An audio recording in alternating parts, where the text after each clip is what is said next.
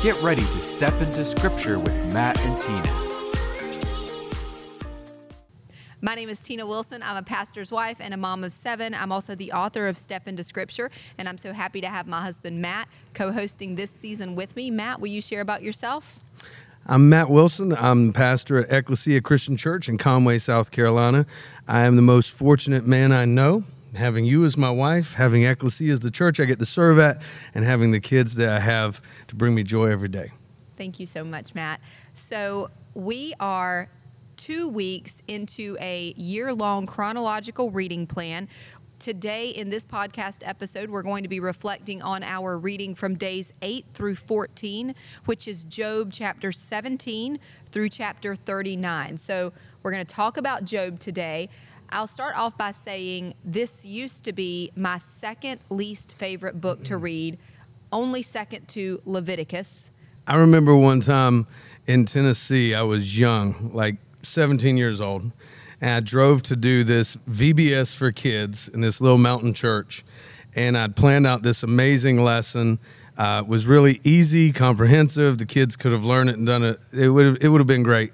And the lady that had asked me to come put it on walks up right as I've got these kids' attention, and she says, "And today he's going to teach you all about Job." What a terrible VBS. It was it was a rough one. That's awful. But that w- that was actually my introduction to to trying to uh, understand Job better because I'd never read it. Yeah. Yeah. Well, who does, right? We read the very beginning, which has a narrative section, which is fine. It's telling a story. But then it gets into these cycles of dialogue, and we're going to talk a little bit about that structure today. And in these cycles, I think the reason that I disliked Job for so many years is it was difficult to tell who was telling the truth. Yeah. And if you don't read it to the very end, if you check out during the three cycles of dialogue, you're not going to find that out because you're not going to hang in there until God speaks. You know, that's why I think Job is one of the most important books for a Christian to read because we surround ourselves with friends that all have input and advice. And we live in a time where people are not shy to quote it as though God said it. Yeah. People speak on the behalf of God all the time. And, and we tend to let that weigh us down, scare us, hinder us, or even motivate us for the wrong things. And when we read the book of Job and we, we see how it plays out, we realize, ooh, not everybody that says the Lord told me to tell you, or not everyone that says they Yes. they were able to have a celestial uh, vision or someone appear to them. Not everyone that speaks on behalf of the Lord is actually speaking on behalf of the Lord. That's a very good point. But if you want to know what God actually does say, the book of Job contains the largest, longest section of dialogue from God Himself in the Bible. Yeah. So, totally worth our reading. Now, Job raises a lot of questions, especially ponderings about the whys related to suffering. And so, let's just start by commenting on those questions. If Job causes you to really question things, that's great because a way that we learn and grow is by wrestling through questions about the character of God. Something that I discuss in the book Step into Scripture is our need to read the Bible through a God centered lens Yeah. rather than a me centered lens. And to do that, we have to seek to recognize the character of God in our daily reading as we're working through the Bible. And if you're reading the book of Job, I hope it's helping you to recognize just how multi-dimensional the character of God is. Um, one of the big mistakes that Job's friends make is they try to box God in. Yeah. And God is so much bigger than that. Yeah, it's kind of like when we were kids, they had that song, If I Had a Little White Box to Put My Jesus in. And, and you know, I, I remember getting older and thinking about the lyrics of that song and thinking, why would we put Jesus in a box? And a little bit later, I got to looking at it, I was like, you know what? We do this. Yeah. We try to keep Jesus manageable. We try to make God manageable.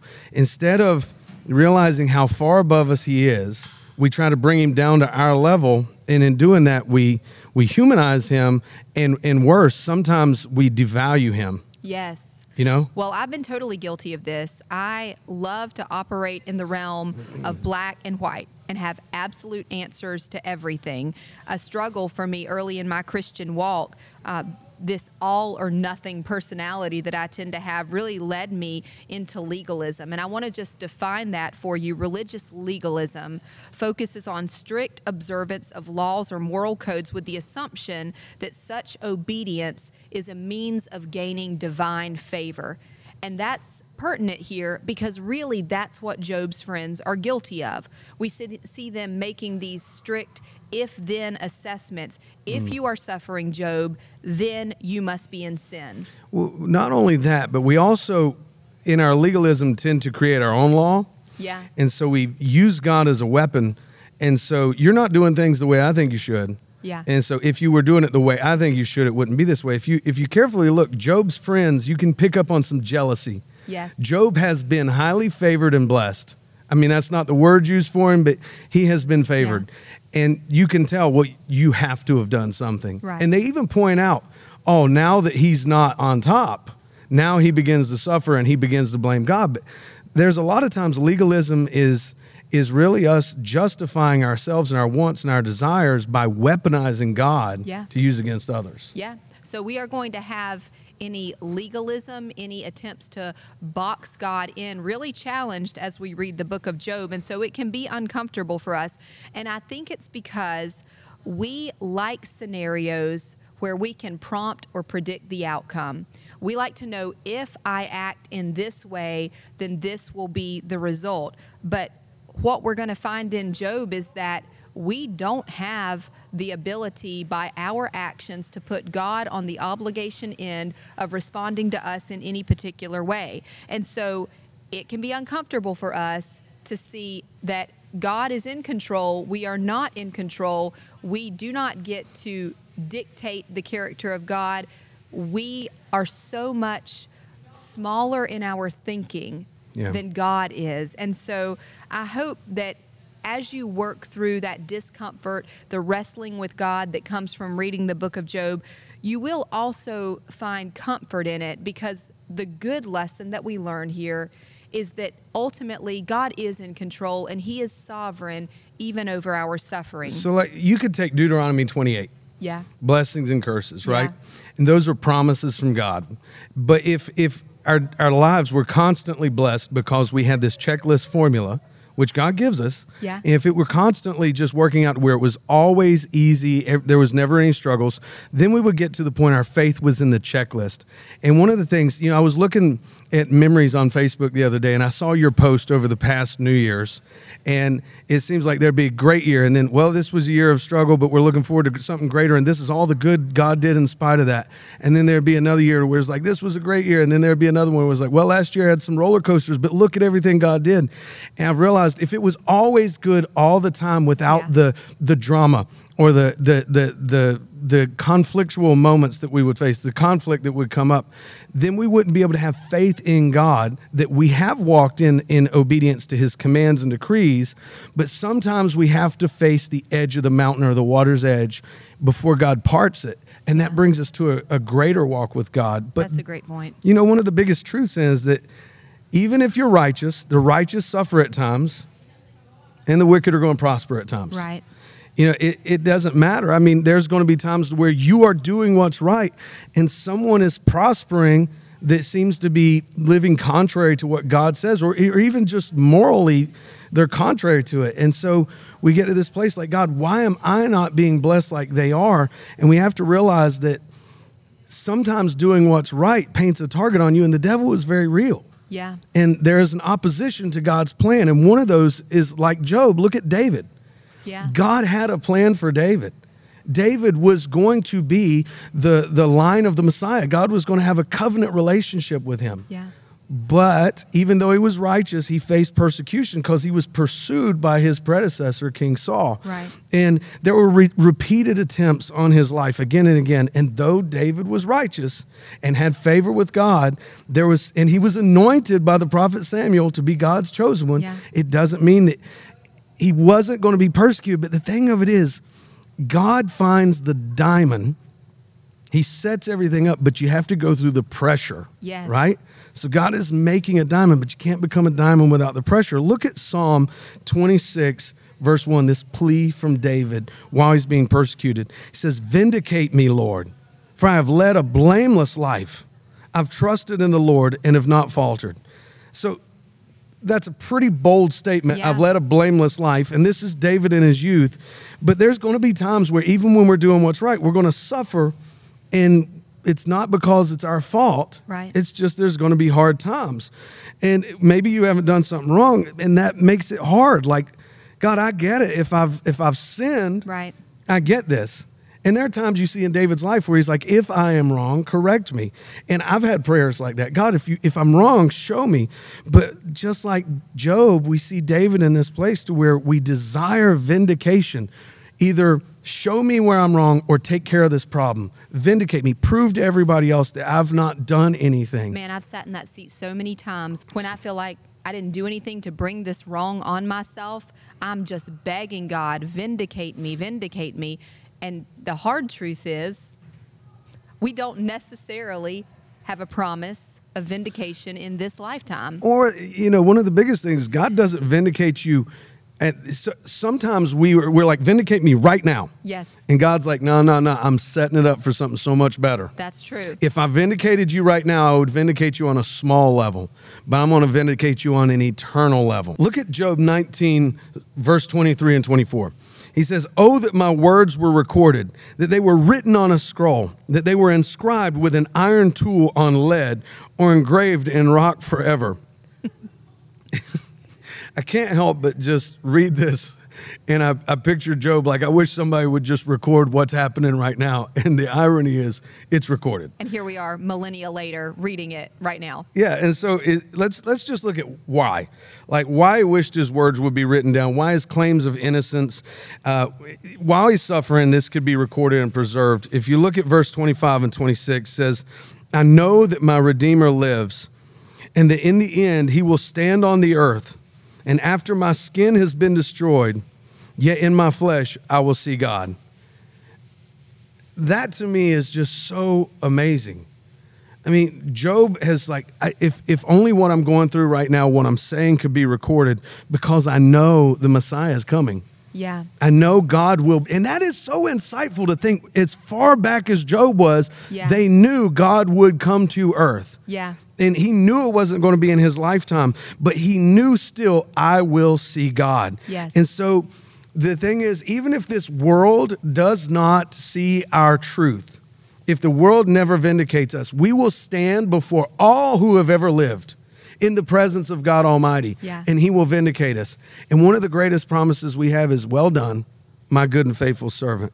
And so I do love that in this, although Job couldn't count on being vindicated by men, he expresses, even in his concern, even in his frustration, this trust in God's justice. Yeah. And he knew that in the end, if not before that, that God would ultimately defend him. Well, and what's amazing is that's not just something that Job could claim. We actually have an example of that for Christians today. Yeah. Of an ultimate vindication, not on this earth. Yeah. But it is coming. Yeah, when we look at the early church, you know, the early church is not filled with stories of vindication. Right. You know, we get to read the the the account of it, Yeah. where we see them vindicated because of the Bible, but people in their lifetime didn't. Right. The, the martyrs of the early church just died while people praised their death. Yes. And so if we look at Revelation 6, 9 through 11, sometimes we think, oh, the Bible doesn't ever say what happens to them. But if we look at this, it says, when he opened the fifth seal, I saw under the altar the souls of those who had been slain because of the word of God and the testimony they had maintained. They called out in a loud voice, How long, sovereign Lord, holy and true, until you judge the inhabitants of the earth and avenge our blood? This Wow. is this is after they've died in the presence of God, crying out from the throne, How long? Yeah. Like, we still want you to vindicate us. Then each of them was given a white robe. Oh, and they were told to wait a little longer until the full number of the fellow servants, their brothers and sisters, were killed just as they had been. And again, this kind of brings us back to that place of, you know, my timing. When are you going to vindicate me? And God's like, Kairos, you know, I, I'm, I'm gonna I'm gonna do it in the right time, right when. I can vindicate all of your brothers and sisters. Yeah. And so the picture here of souls being martyred, they they still have faith. So crying out, God, when, how long, doesn't mean you don't have faith. Right. It actually means I do have faith. I believe you can, and I'm waiting for you. And so these slain, they're pictured underneath the altar because of their sacrificial deaths, crying out for vindication. I love that they're given these white robes. Yeah. I, I think that's so important. They're given white robes that picture their purity while they're crying out what we might picture as a complaint. Right. How long? Like, God, where are you at? What are you going to do? And yet, God still gives them white robes. Well, And- and John, he's receiving this vision in like the mid to late first century AD. So the church has been persecuted by the Jews, then they're being persecuted by the Romans. When when this vision is being received by John of these martyrs, the end of this persecution is not close yet. It's not in sight. It's not going to be in John's lifetime. No, they were persecuted by the Jews. They were persecuted by the church. The church persecuted the church. Yeah. And then they were persecuted by Rome. And I mean, to this day, Christians are still being persecuted all over the world. Right. And so the full number of those who are to be vindicated has still not come to an end. Right. And I think it's beautiful because if you look at the next chapter, chapter 7, verse 9, after this I looked, and there before me was a great multitude that no one could count from every nation, tribe, people, and language standing before the throne and before the Lamb. Just you, you just feel that for a second. I mean, this is that moment to where the church that has expanded throughout the world Yeah. is now standing in front of the Lamb, and they were wearing white robes and were, were holding palm branches in their hands, and they cried out in a loud voice Salvation belongs to our God who sits on the throne and to the Lamb.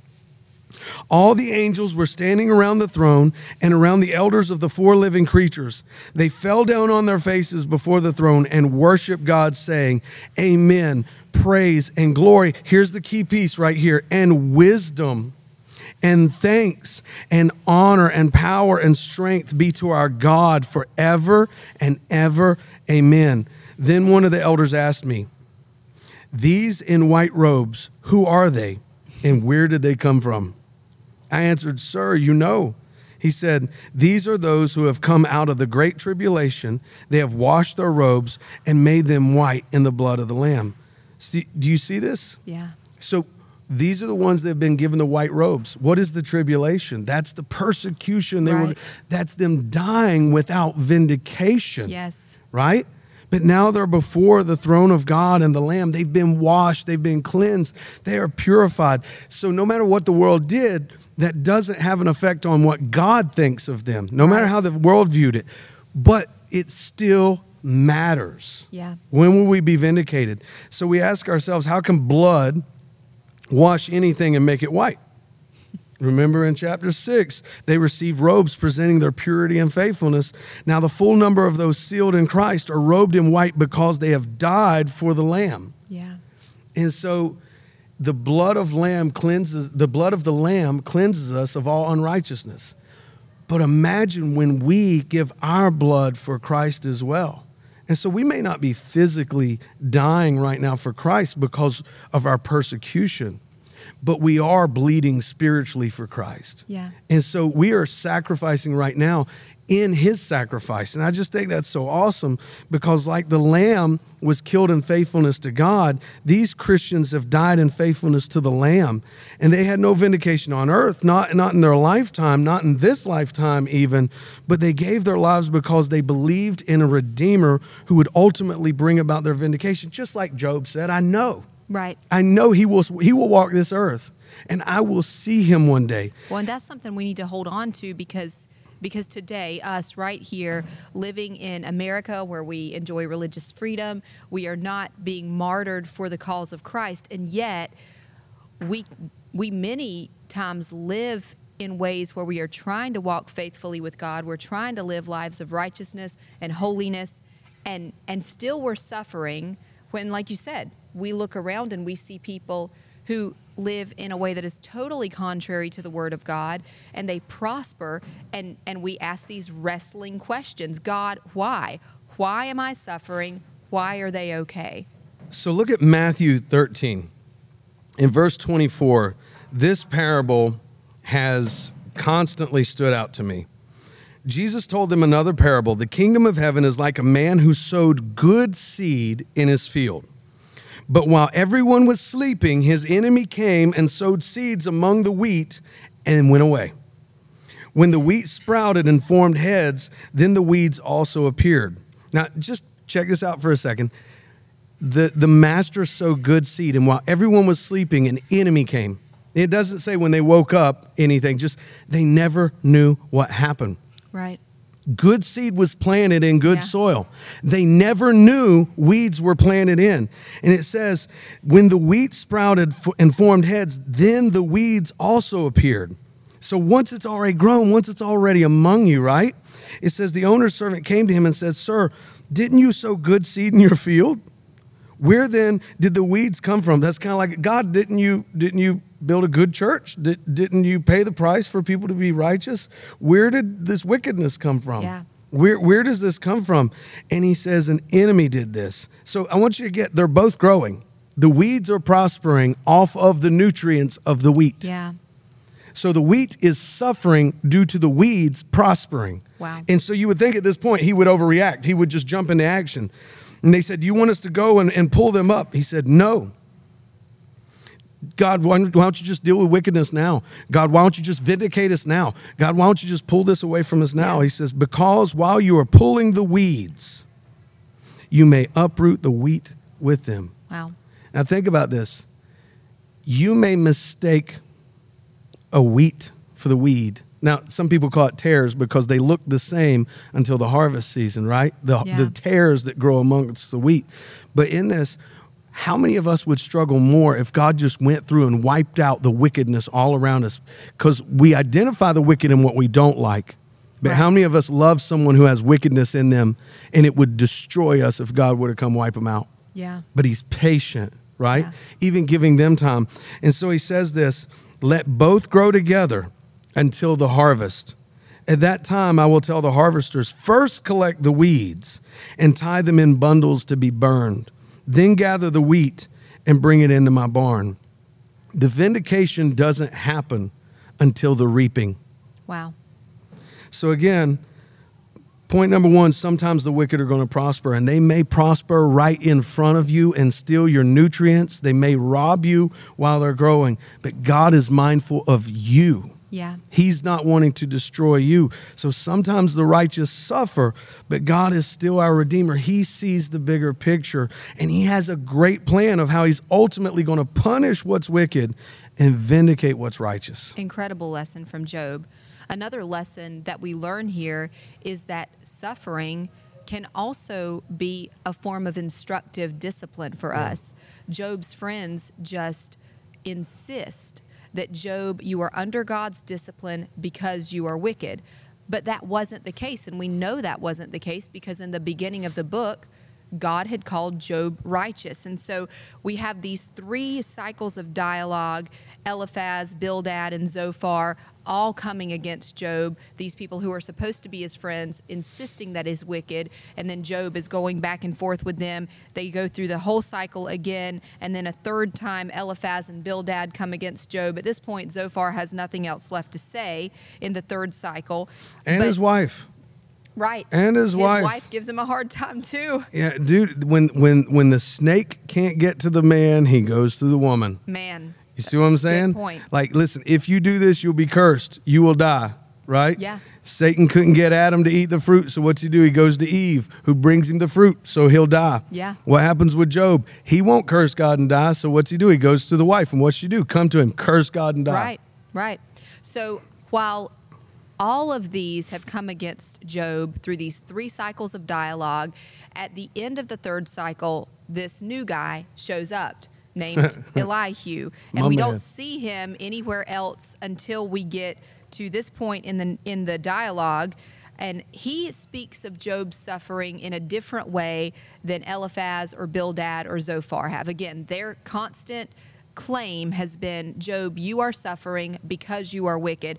But now he comes in and he says something a little bit different. So, Job 33, verses 17 and 18, Elihu there says that God may allow someone to suffer to turn them from wrongdoing, to keep them from pride, to preserve them from the pit, and their lives from perishing by the sword. And then he goes on to say about God allowing suffering in Job 33 28 through 30 God has delivered me from going down to the pit, and I shall live and enjoy the light of life. God does all these things to a person twice, even three times, to turn them back from the pit, that the light of life may shine on them. So the idea here is it's not just because someone sins that they suffer. God can use suffering as a way to keep us from sinning, as a preventative measure in our life. And I want to just share a quick testimony here. There was a time when I walked through a season of suffering where people people slandered me and my family relentlessly. And, and I really tried to walk it like Job, maintaining innocence. And so when people couldn't truthfully find and identify sin in my life, like Job's friends could not truthfully find and identify sin. They accused him of all kind of things, of being stingy with money, all kind of things that God had already said that was not true of Job. He was generous, he was righteous, he was holy. So when people couldn't find that about me, then they turned attacks on my family, much like the enemy here. They couldn't rightly accuse Job, and so the enemy attacks his family. His children are killed in this story. I mean, it's terrible. And those closest to you don't vindicate you. Right. Because they're fearful of what if it is true. Right, exactly. You know, that's that's one of the hardest things is you would think that we would look at a person's character and say, "Oh, well that's not them."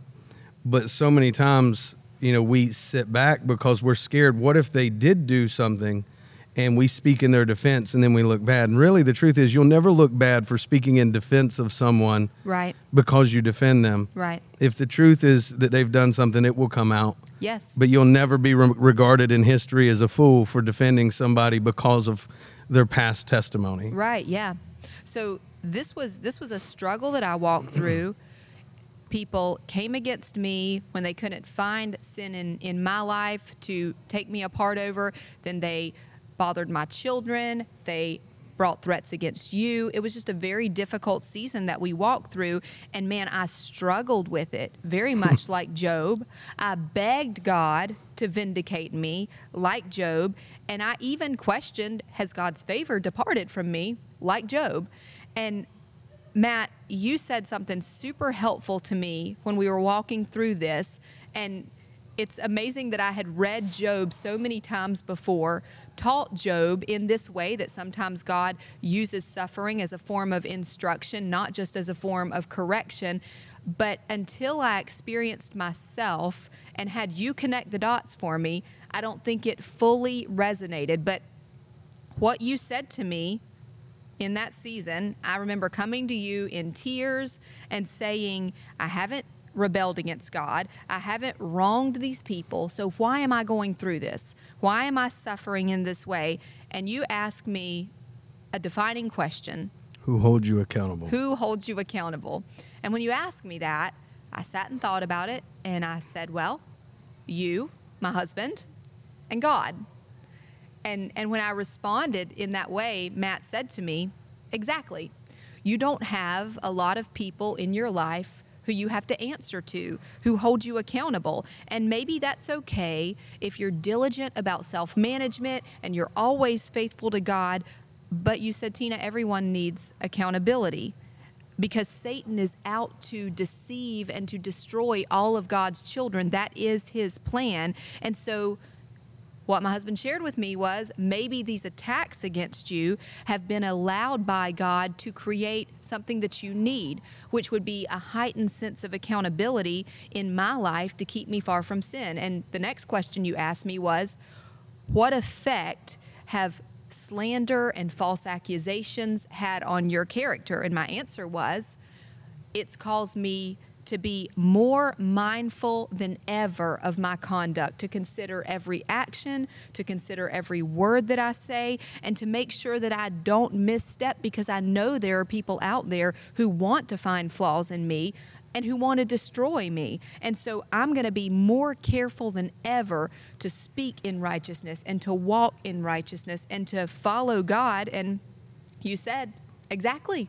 Yeah. Do you see how God is using that? And that's really what we get from Elihu's discourse in these cycles of dialogue at the end of Job, where he finally comes into the scene and he says, God may be allowing you to suffer to keep you from sin. Discipline isn't always punishment. That's a big thing we need to learn from Job. Sometimes discipline is just accountability.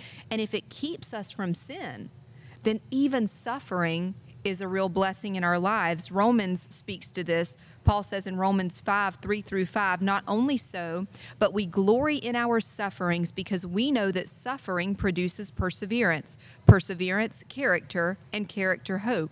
And hope does not put us to shame because God's love has been poured out into our hearts through the Holy Spirit who has been given to us. And then hmm. James says something similar, James 1, verses 2 through 4. Consider it pure joy, my brothers and sisters, when you face trials of many kinds, because you know that the testing of your faith produces perseverance. Let perseverance finish its work in you so that you may be mature and complete, not lacking anything.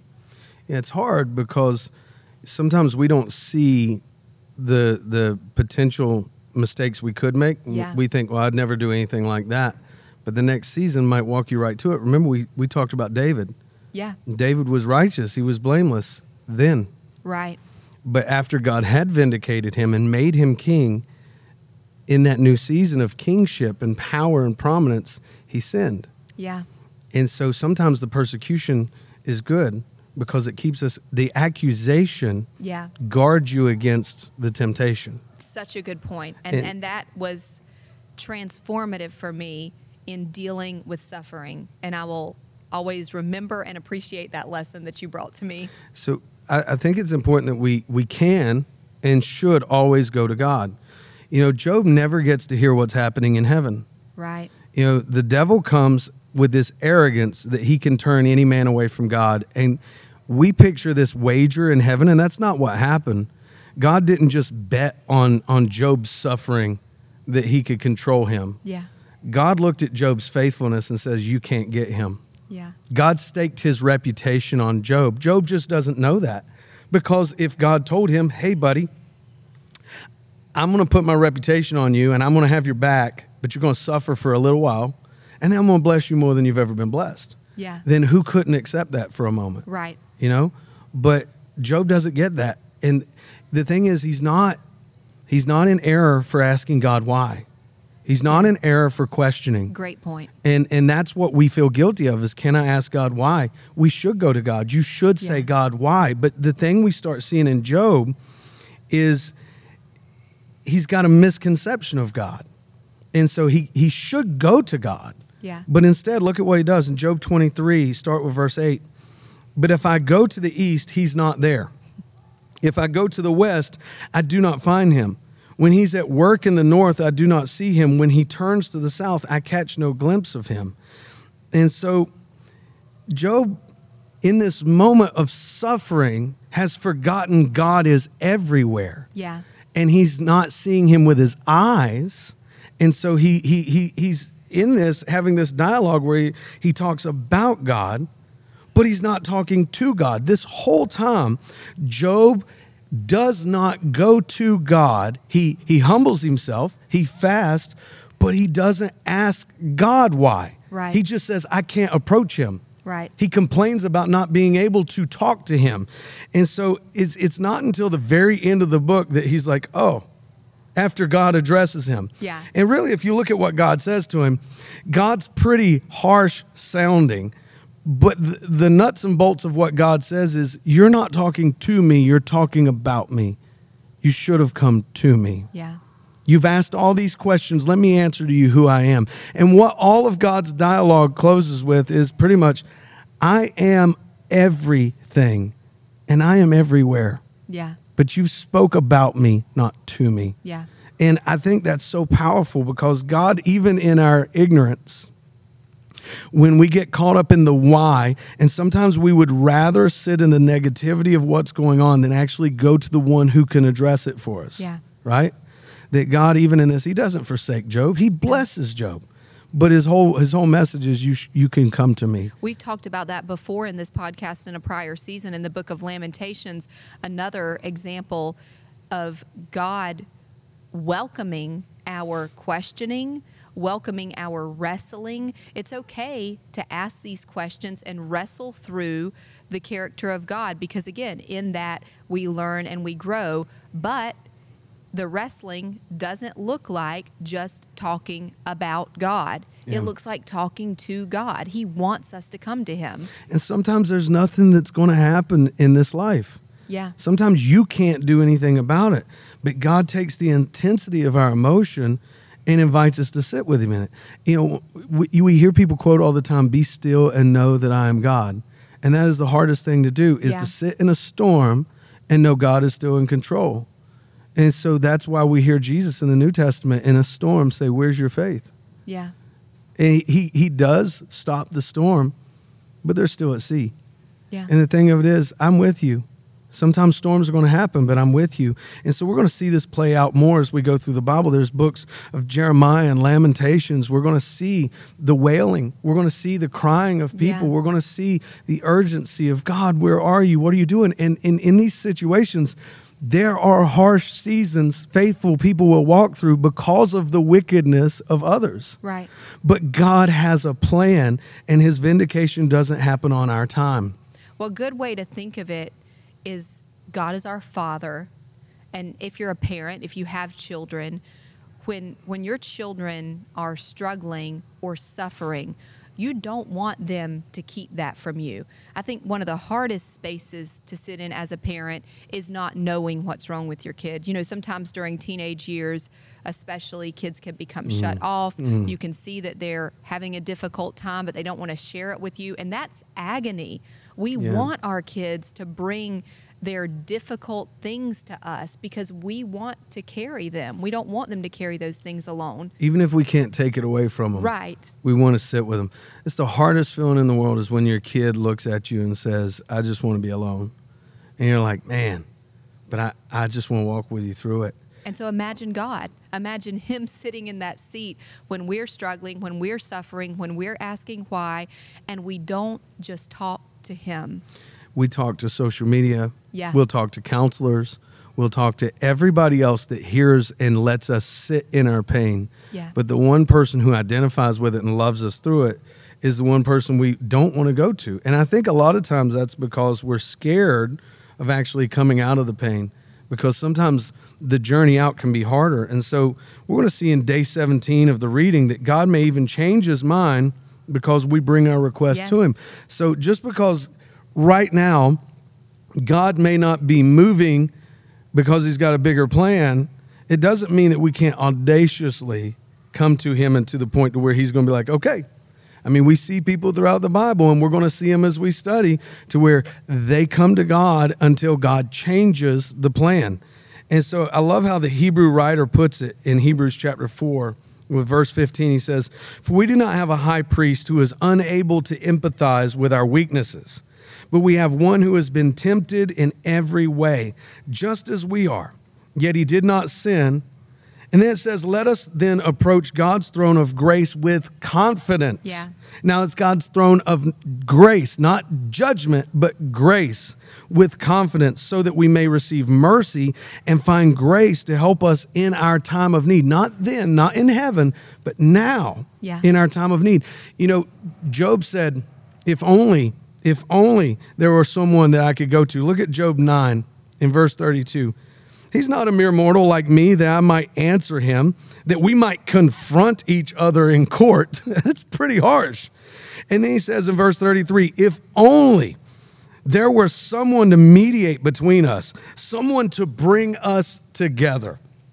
And I love this because the Bible says that we now have someone who is in heaven on our behalf who has experienced it. Jesus, our high priest, he knows temptation, he knows pain, Yeah. he knows suffering, he knows rejection, he knows persecution, he knows false accusations, he knows all that. And so, what do we have? An advocate, an advocate on our behalf before God's throne, sitting there saying, Hey, I get it. And so we can go to God, we can cry out to God. This Yeah. shadow that is pointing to Jesus here, this shadow that is pointing to someone who can mediate on our behalf, someone who gets us, who understands the pain, the heartache from a mortal level, Yeah.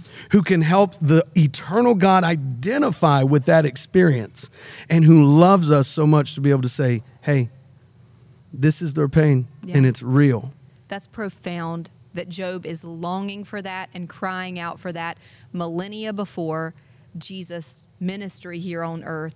He knew that he needed it, and what a blessing that we have it today. So there's no excuse for us to not turn to God. Great lessons that we learn in the book of Job. Sometimes we are going to suffer even when we are walking in righteousness while we watch people who are wicked prosper, and we may not get the vindication that we want on our timeline, and we may not even get it on this earth, but we will get it. God is Yeah. ultimately going to judge, and He's going to judge righteously.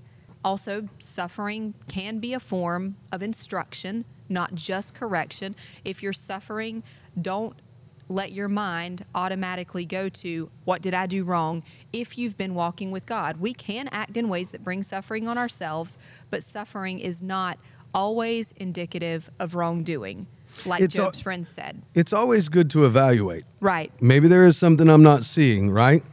But if not, don't just jump through God's done with me. Right. God doesn't hear me and God doesn't care. Look at it like like Job, you don't understand what God is doing and it may be that you're going through a season because he believes in you. Yes. It may be that you are vindicating God. Now, I challenge everybody for this moment. We want God to vindicate us, but have you ever stopped to think that how you endure these seasons may be how you vindicate God to the devil himself? That's incredible. And we are more likely to find those answers if we do, like you said, and take the concern to God, take the pain to God, take the questioning to God, wrestle with God. Don't just talk about Him, but address Him. One of, one of my favorite prayers in this season of my life right now, there are times that are hard.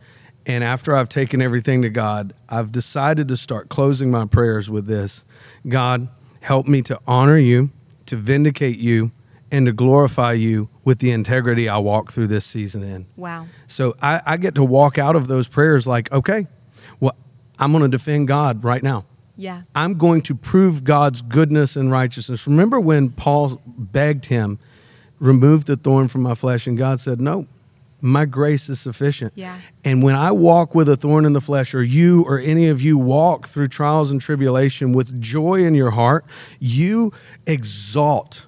You exalt the goodness of God. You exalt the grace of God. And when people see it sufficient for you, they begin to understand it for themselves. Incredible. So, we want to leave you with a few questions to consider based on this week's reading and on this episode.